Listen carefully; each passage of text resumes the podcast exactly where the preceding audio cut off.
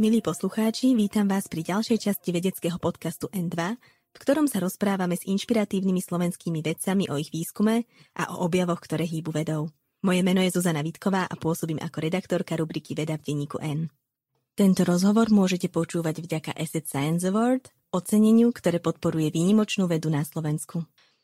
Takmer každý človek stretol v mladosti učiteľa, ktorý nejako ovplyvnil jeho kariérne smerovanie – Našou dnešnou hostkou je stredoškolská učiteľka chémie a biológie Mariana Straková, ktorá väčšinu voľného času trávi tým, že vo svojich študentoch pestuje záujem o vedu a pripravuje ich na vedecké olimpiády. S čerstvou laureátkou ceny Dionýza Ilkoviča sa budeme rozprávať o tom, ako rozpoznáva vedecké talenty, ako motivuje tínedžerov k tomu, aby sa chémia biológii venovali aj po škole a či jej absolventi zostávajú na Slovensku. Dobrý deň. Dobrý deň. Získali ste ocenenie pre učiteľky a učiteľov, ktoré rozvíjajú nádejných slovenských vedcov v prírodných vedách. Ako viete odhadnúť, či majú deti talent na prírodné vedy a existuje vôbec niečo také?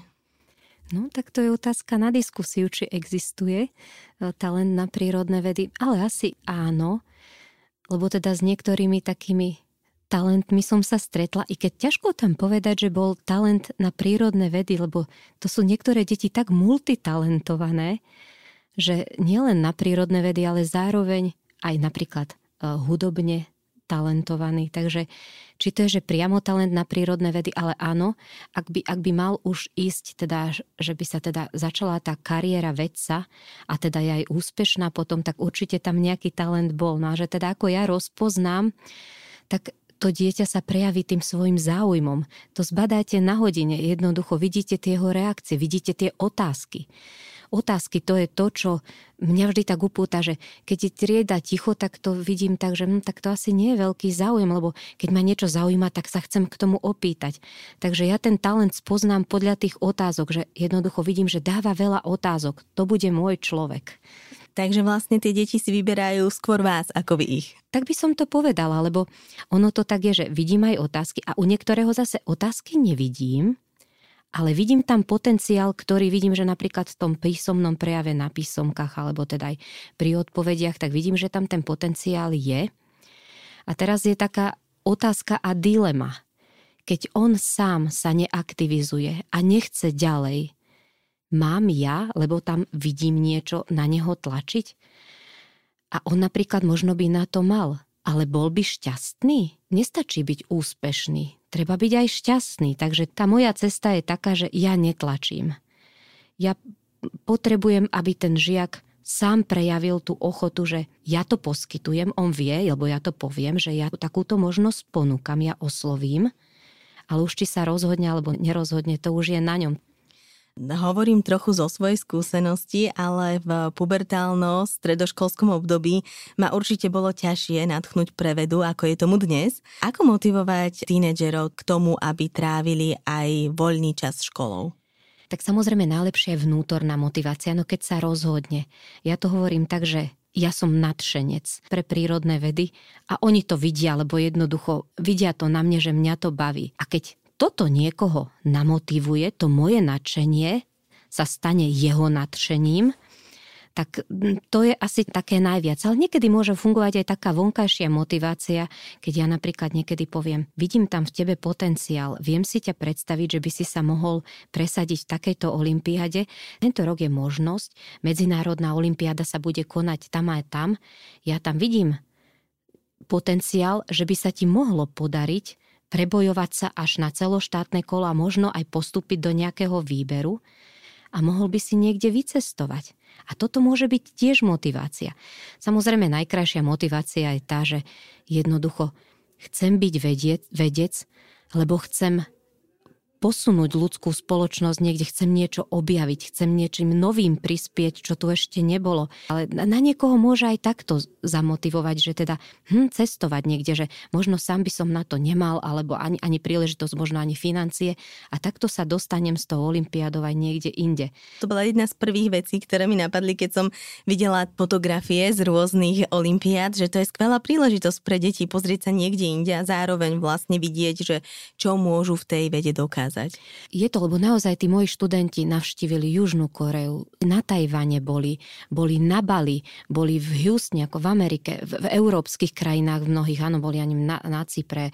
Takže množstvo krajín, však teda boli na 17 medzinárodných olimpiádach a zase to vidieť neznamená teda len, že navštívim túto krajinu, ale ja tam aj vidím, vidím tých iných ľudí, vidím, ako sú pripravení oni, vidím tu ich pripravenosť, vidím, ako to tam funguje.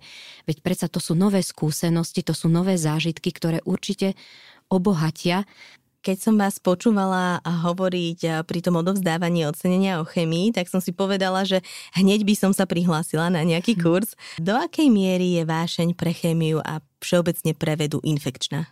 Infekčná, no tak e, neviem to percentuálne vyjadriť, lebo to som si nespočítala, že teda koľko ľudí bolo takých akože úplne nadšených pre chémiu a teraz momentálne máme jedného nášho bývalého študenta, ktorý je doktorandom na chemicko-technologickej, veľmi taký zažratý do tej svojej témy antibiotík a teda na výskume nových antibiotík pracuje, takže tak jeho som možno trošku infikovala. Ja si napríklad vážim, aj keď sa mi podarí v úvodzovkách nakaziť tou mojou záľubou v prírodných vedách, ľudí, ktorí potom idú študovať aj niečo úplne iné. Ale jednoducho tie prírodné vedy nie sú o tom len teda, že stanem sa vedcom. Áno, to je to najviac, akože čo teda pre mňa môže byť, že teda sa mi podarilo niekoho tak vyformovať, že teda rozhodol sa pre to štúdium vedy. Ale ja sa teším aj z toho, keď majú tie prírodné vedy radi, že nemusia byť hneď veci, lebo tie prírodné vedy vysvetľujú, ako to v nás funguje, ako to funguje okolo nás. A je veľmi dôležité, aby tomuto ľudia rozumeli, aby potom nepodliehali všelijakým hoaxom a takým, aby som povedala, nezmyslom, že jednoducho uveria, lebo nevedia, nerozumia. A to porozumenie je veľmi dôležité v tých prírodných vedách. Takže možno to je aj e, moja úloha, tak samozrejme tá práca s talentmi to už je taký bonus. Ja to beriem ako dar, lebo to nie je normálne, že e, zrazu takéto talenty, ktoré sú ochotné aj pracovať, máte k dispozícii, najmä keď sme na malej škole, áno, čiže tam ten výber nie je taký, ale, ale vždy ten talent tam je. Akože to je, až to je také zaujímavé, ja si vždy tak myslím, že hm, tak už tento teraz odišiel, no, tak už teraz nebude nikto. A prídu noví žiaci a zase tam je niekto. Že to je také zaujímavé, že ja si potom poviem, že hm, a sú aj také väčšie školy a nezapájajú sa do takýchto aktivít, že možno je to niekedy aj škoda, lebo tam tých talentov štatisticky musí byť viac, lebo keď som ja našla tu u nás, tak tam určite je tiež nejaký talent. Do akej miery sa má talentovaný žiak šancu presadiť v podstate ako samouk, pokiaľ nenatráfí na pedagóga, ktorý sa mu špeciálne venuje? Tak na to neviem odpovedať, lebo ja keď vidím takého, tak ja sa snažím ho posúvať. Takže neviem to posúdiť, že ako by bol úspešný bezo mňa. Ale sú takí, ja si myslím, že a najmä v dnešnej dobe, lebo dnes je k dispozícii strašne veľa materiálu, áno, tá možnosť tam je. Čiže ja si myslím, že by to aj zvládli. Možno ten učiteľ má predsa len taký trošku nadhľad. Ten študent, keď príde, tak ja viem posunúť ho v tom smere, že už som čítala tamto, toto, toto a ja mu to nemusím teraz tu rozprávať, ale ja mu viem posunúť tento materiál, tam ten materiál, tu máš zaujímavé, pozri si toto, tu máš zaujímavé, pozri si toto, čiže on sa nemusí lúskať takým množstvom materiálov a ja mu pošlem konkrétne, ktoré mu môžu pri danej problematike pomôcť. Aj to si myslím, že je moja úloha, namotivovať tých žiakov, aby oni sami chceli Niekedy sa mi to tak aj darí, že jednoducho ja tam vidím, že oni sami študujú a potom za mnou prídu s konkrétnym problémom a toto mám rada. Ja mám rada, keď žiaci za mnou chodia s otázkami. Keď sa vrátime späť do triedy na vyučovanie, vyžadujú si nadpriemerne talentované deti nejaký špeciálny učiteľský prístup, aby sa na tej hodine nenudili?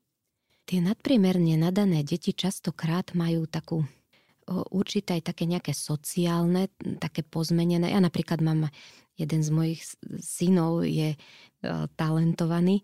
A to tiež vidím, že treba takú určitú komunikačnú zručnosť mať, aby sme mohli s takýmito deťmi sa aj rozprávať, lebo oni niekedy môžu zareagovať, niekoho by to mohlo vyrušiť, ako zareagujú.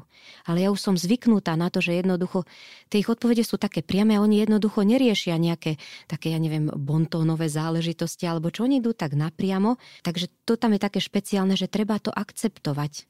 Lebo niekto by to mohol povedať, že sú drzí Ale nie, to nie je drzosť.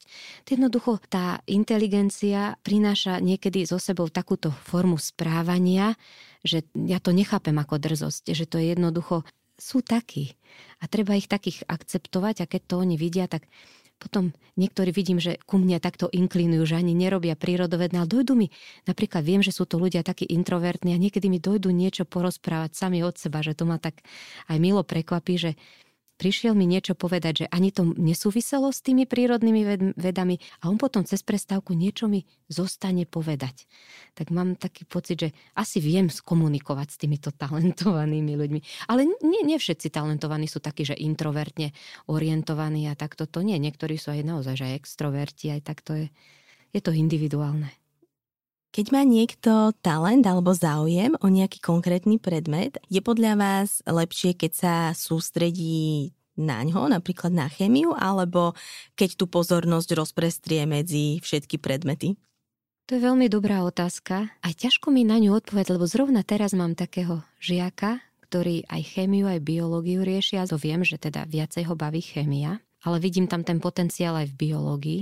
A som sa ho pýtala, že či chce skúsiť aj biologickú olimpiádu. A on povedal, že vyskúša, ale určite by viac dosiahol v tej chemickej olimpiáde, keby sa sústredil len na chemickú olimpiádu. Ale otázka je, je len toto prínos? Zase takto bude komplexnejší človek, lebo predsa aj tá chémia má prienik s tou biológiou, veď tie veci predsa spolu súvisia. To znamená, že bude mať taký také, taký väčší obzor, väčší rozhľad. Tak kedy si boli tí polyhistori, že, ktorí boli prierez všetko ovládali, no dnes sa to už samozrejme nedá pri toľkých poznatkoch, to už je nemožné. Ale naozaj neviem na toto odpovedať, že čo je lepšie. Ja som mu povedala, vyber si, vyber si, ako to cítiš. Venovať sa študentom, ktorí majú pre vedu nadšenie, je pravdepodobne zábava pre obe strany, ale čo deti, ktorým to nejde, respektíve napriek všetkému nemajú záujem o chemiu alebo o prírodné vedy a ako sa sústredíte v rámci triedy na to, aby ste sa nevenovali len tej elite chemickej, ale aj žiakom, ktorí nie sú nadšení? No to sa ja nesmiem venovať len elite, lebo jednoducho ja som tam pre všetkých, ja tam nie som pre tých nadaných. To znamená, že snažím sa použiť také prostriedky, ktoré by ich prilákali všetkých a nehovorím, že sa mi to vždy podarí. To, to, to teda rozhodne sa mi to nepodarí. Vždy tam bude niekto, kto ho teda absolútne ho nezaujmem. Ale potom si tak spýtujem svedomie a rozmýšľam, že čo by som mohla na budúce urobiť inak, aby som ho zaujala viac. No niekedy tie témy samé o sebe nie sú pre nich vôbec príťažlivé. Ja sa tam vždy snažím doniesť nejaký taký praktický dosah, že teda, ale vidíte, toto sa používa túto, toto prebieha túto, to je okolo nás, to je v nás. Ale na niektorých to jednoducho nepôsobí, no ale to je taká výzva pre mňa. Áno, čiže rozhodne práca s talentovanými e, deťmi to je práca na popoludne. To nie je práca na hodinu.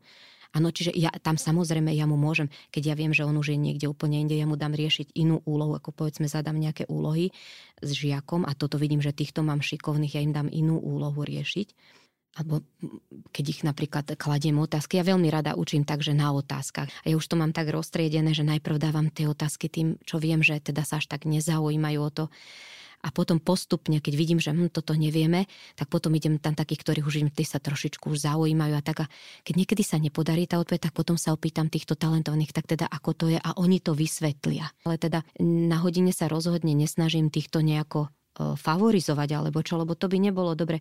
On niekedy deti citlivo vnímajú toto, že mohlo by to niekoho aj odradiť.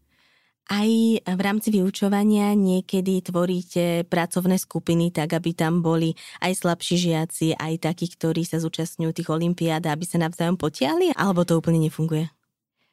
Ja viem, že by to bolo ideálne, aby som do každého týmu dala lepšieho a ja neviem, nejakého priemernejšieho aj slabšieho žiaka, že by sa tak navzájom potiahli, ale ja potom cítim nepohodu v tom týme.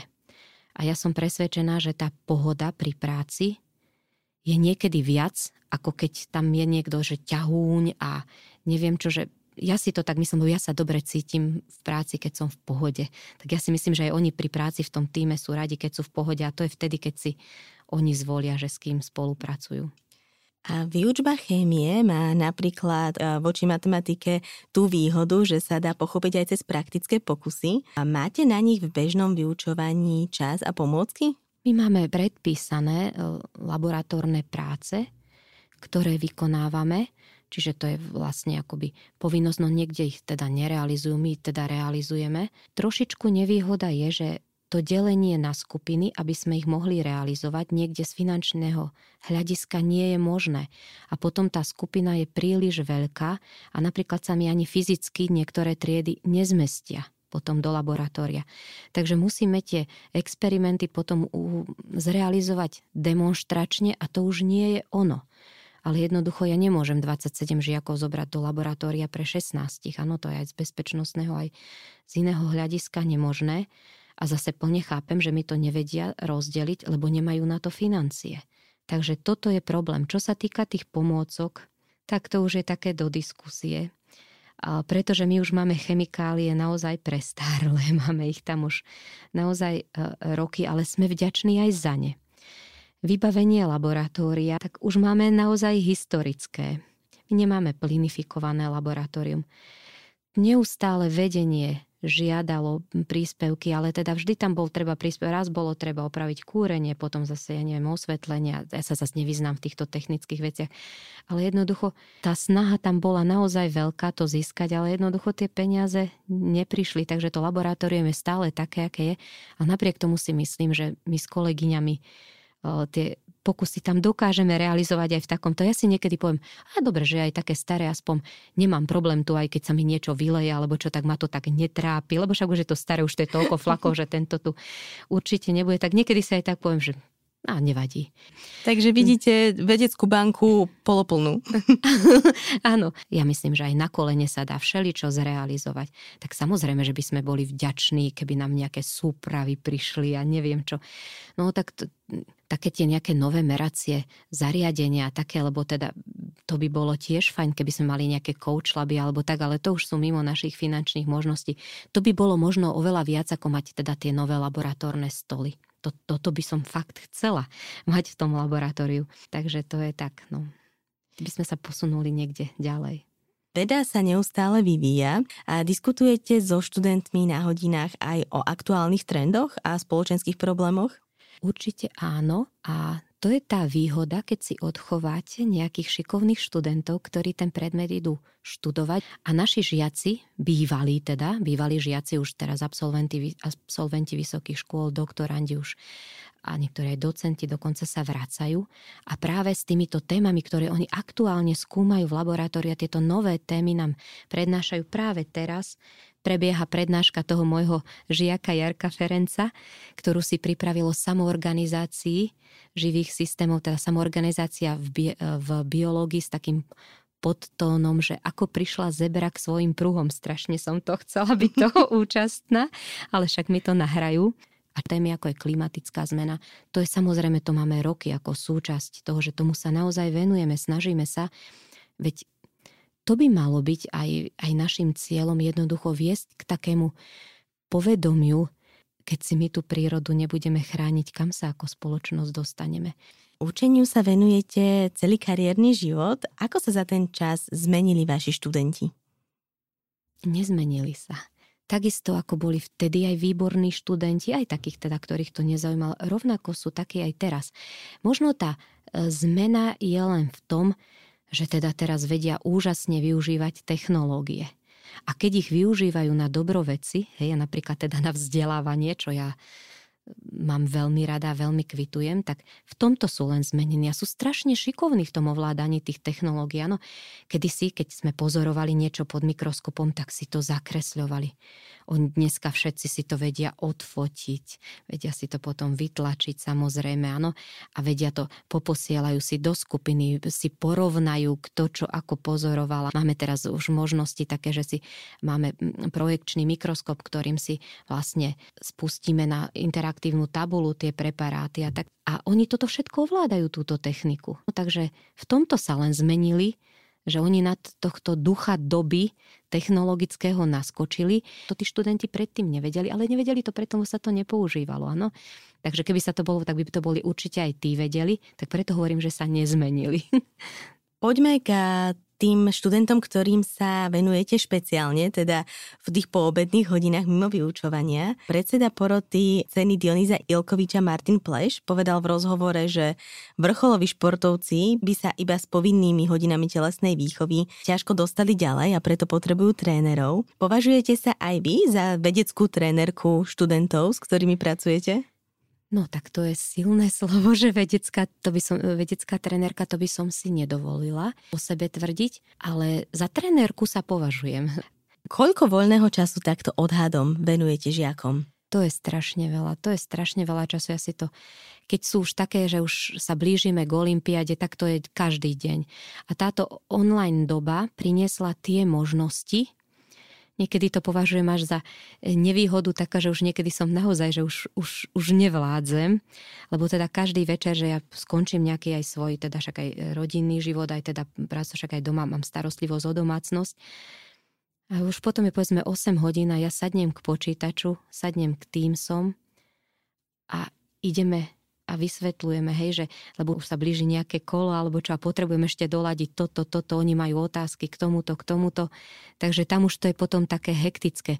No nedovolím si to vyčísliť. Ten krúžok to mávame normálne, že dve hodiny Mala som takže aj dva krúžky, že teda som viedla, že 4 hodiny. A teraz to aj z takých osobných dôvodov, že manžel má zdravotné problémy, takže ja sa musím aj e, tomuto venovať, takže teraz nemôžem viesť e, tie 4 hodiny, to sa nedá, ale ako to je ten oficiálny krúžok. Ale potom sú tie neoficiálne časti, že tie naše stretnutia, ktoré máme, a to sú hodiny a hodiny, lebo raz mám s touto skupinou, potom mám s inou skupinou, potom s ďalšou skupinou, takže toto to, ani neviem vyčísliť. No hovorím, že to, to sú potom preto v Olympiádu sú to celé, celé večery. Ako je ohodnotená nadpráca učiteľov mimo toho riadneho vyučovania? Ten plat e, za tú krúžkovú činnosť je taký, aký je ponúknutý, to tu nebudem hovoriť. A za ten plat by to určite nikto nerobil ale to nejde o ten plat, to ide o tú radosť, lebo vlastne ten krúžok to je to, čo robím najradšej. Lebo tam už mám naozaj len tých, ktorí chcú, tam už nie je celý ten diapazón ako to už som tam len tí, čo chcú.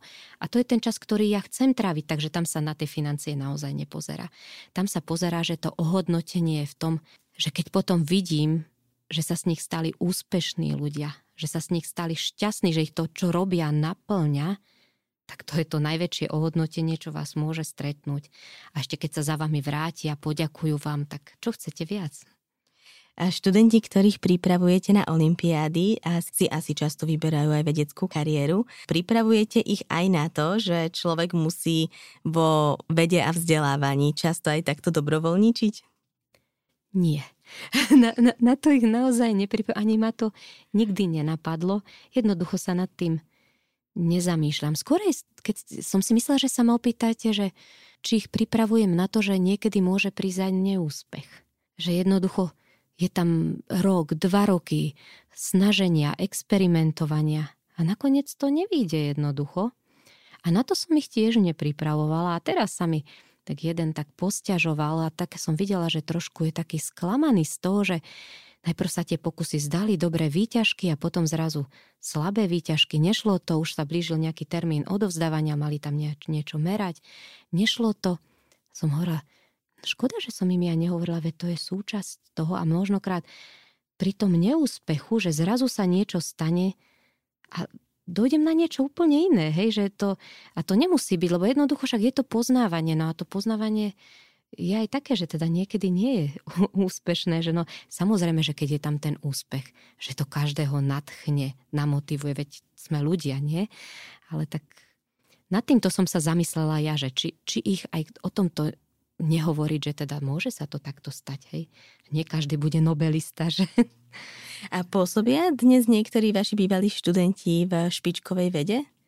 No tak tento Jarko určite. On teda skončil prírodovedeckú fakultu, on bol teda žiakom profesora Tomášku.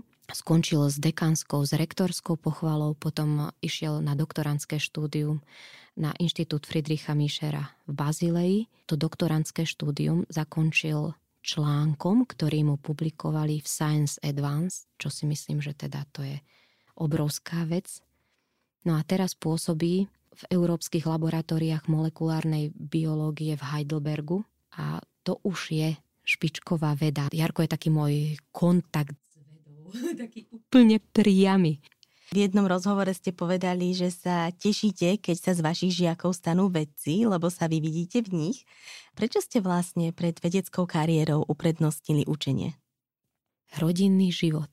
Spoznala som svojho manžela, prišli tri deti, 8 rokov na materskej a sa mi zdalo, že už som stratila taký kontakt s vedou, akože tých 8 rokov je strašne veľa, to zatiaľ vtedy nebol ešte taký internet, taký rozbehnut, tak my sme doma určite vtedy nemali internet.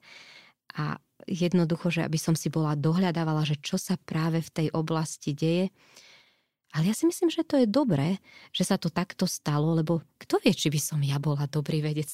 lebo ja keď teraz sledujem aj teda toho Jarka a sledujem aj týchto svojich ďalších žiakov, ja si myslím, že ja by som nebola taká tvorivá, ako sú oni. Ja ich nesmierne obdivujem, koľko nápadov oni majú jeden za druhým a ja si myslím, že som lepšia v tom, čo robím teraz, ako by som bola vo vede. Ale to neznamená, že to nemilujem. To mi proste tá láska mi tam zostala a tak som to pochopila, že v mojom živote je toto poslanie, že možno niekoho k tej vede priviesť. Učíte v Seredi, ktorá je uprostred takého univerzitného trojuholníka medzi Bratislavou, Trnavou a Nitrou. Zostávajú vaši najtalentovanejší študenti na Slovensku alebo si vyberajú skôr zahraničné školy? To je aj aj, no tento najtalentovanejší, tento mal úplne premyslené bol to trošičku aj tak, akože nechcem sa chváliť, ale trošku tam bola aj moja zásluha. Tak som povedala, Jarko, ty si zisti, akému výskumu sa venujú na Karlovej univerzite, čo robia na Masaryčke, čo robia tu na prírodovedeckej fakulte. A on s tými prírodovedcami tu z Bratislavy, on bol dosť kontaktný tým, že robil olimpiády od toho malička, že on roky ho poznali tak oni už si ho aj tak k sebe mi boli e, ťahali. A ja hovorím, ale ty si toto zistia, ty sa potom rozhodne. Do Prahy mu ponúkli štipendium, že mu tam dajú celkom také, akože, že keď tam takýto úspešný žiak s toľkými medzinárodnými olimpiádami nastúpi, takže mu dajú štipendium. Ale neponúkli mu prácu v laboratóriu ako hneď. Kdežto profesor Tomáška mu hneď ponúkol, že, a on to ešte tak úžasne spravil, že však aj nech nastúpi hoci aj do Prahy, nech si to tam zistí, aké to tam je a potom nech cez prázdniny príde tam k nemu do laboratória a nech si to tak porovna. No keď spomenul laboratórium, tak Jarkovi už podľa mňa nebolo, čo treba hovoriť laboratórium, tak už on ani, že do Prahy nie, on ide jednoznačne sem. Myslím, že to bolo vynikajúce rozhodnutie, lebo tento pán profesor je nesmierne inšpiratívny človek. Ale teda niektorí sa rozhodli aj pre štúdium v Brne, niektorí sú aj na Karlovej univerzite. A niektorí sa aj vrátia potom. A ono by to bolo aj dobre, keby išli študovať do zahraničia, veď nech tam odkúkajú, nech tam zistia, nech tam zažijú, ale potom nech prídu k nám naspäť a nech to tu naplnia, že aby sme sa teda aj my posunuli niekde, nie len teda to zahraničie, že stále ťaží aj z tých našich mozgov. O odlive mozgov sa hovorí ako o probléme na Slovensku roky. Aké systémové kroky by nám podľa vás pomohli či už talentovaných stredoškolákov udržať na Slovensku, alebo teda tých, ktorí išli do zahraničia a okúsili tú zahraničnú vedu, aby sa potom s tými poznatkami vrátili späť? To je už taká otázka nad rámec môjho pôsobenia, si myslím, ale Samozrejme tie podmienky, aké sa im vytvoria pre tú prácu. Áno, čiže keď oni budú vidieť, že môžu tu realizovať výskum, že majú vybavenie. No, Jarko, keď prišiel do toho Bazileja, tak my sme v takom pravidelnom kontakte, tak on mi povedal, že cítim sa ako princ v rozprávke, že prechádzam z medenej komnaty do striebornej a potom do zlatej. To vybavenie, lebo oni mi povedali, že prečo som ešte v práci toto a toto neurobil že keby som im bol povedal, že my sme mali klincami pritlčené okno, aby nám nevypadlo, tak by sa ma asi neboli pýtali. Čiže tie podmienky. Uvažovali ste niekedy nad tým, že odídete zo vzdelávania? Nikdy v živote som neuvažovala na odchode zo vzdelávania. Že e, žiaci alebo čo. Ale niekedy tie podmienky v školách, viete, keď tie reformy prišli a strašne veľa papierov a z jednej tabulky do druhej. A toto ma nesmierne deprimovalo. Akože ja som mala pocit, že ja som tu kvôli týmto tabulkám, aby som z jednej do druhej. Minulý rok sme vytvorili tieto. Desiatky hodín som na tom odpracovala, už tento rok nie sú dobré, už robíme ďalšie. Vtedy som mala také zajačie úmysly, že a nevedela som, že čo by som išla robiť, ale som si povedala, toto školstvo. A potom si tak človek povie, no tak keď všetci odídu, ktorí majú radi deti, akože nesmiem sa dať znechutiť. Ale teraz je to lepšie, teraz sme už dosť dlho nejaké tabulky nerobili. Tie tabulky to ma vedelo vždy tak zdolať. Už ste povedali, čo je pre vás v rámci kariéry učiteľky najnepríjemnejšou časťou, čo je pre vás naopak najväčšou satisfakciou? Určite tí úspešní a šťastní žiaci. To je to, prečo to robím, že vidieť ich tam a ešte keď sa im nedaj Bože niečo podarí také, že to je aj teda pre spoločnosť prínosom, že teda či už je to v základnom výskume alebo v aplikovanom výskume, tak to je to najviac, to je tá satisfakcia. A keď za vami prídu a vrátia sa povedať, že a už mám rodinu a už mám deti a tuto pracujem a to sa mi to veľmi páči, že na tomto mieste uh, ďakujem, že aj vy ste ma pohli týmto smerom, alebo čo tak. To je pre mňa taká najväčšia satisfakcia. Pani Zraková, ja vám veľmi pekne ďakujem, že ste si na nás dnes našli čas a porozprávali o tom, ako vediete talentované deti, ale aj tie, ktoré možno na tú prvú nemajú o biológiu a chémiu záujem a ako sa v nich snažíte prebudiť vedcov a záujem o to, ako funguje život a svet okolo nás. A ďakujem za pozornosť aj vám, milí poslucháči, a teším sa na vás pri ďalšom dieli vedeckého podcastu N2. Dovidenia. Dovidenia, ďakujem aj ja vám. Tento rozhovor ste mohli počúvať vďaka Asset Science Award, oceneniu, ktoré podporuje výnimočnú vedu na Slovensku.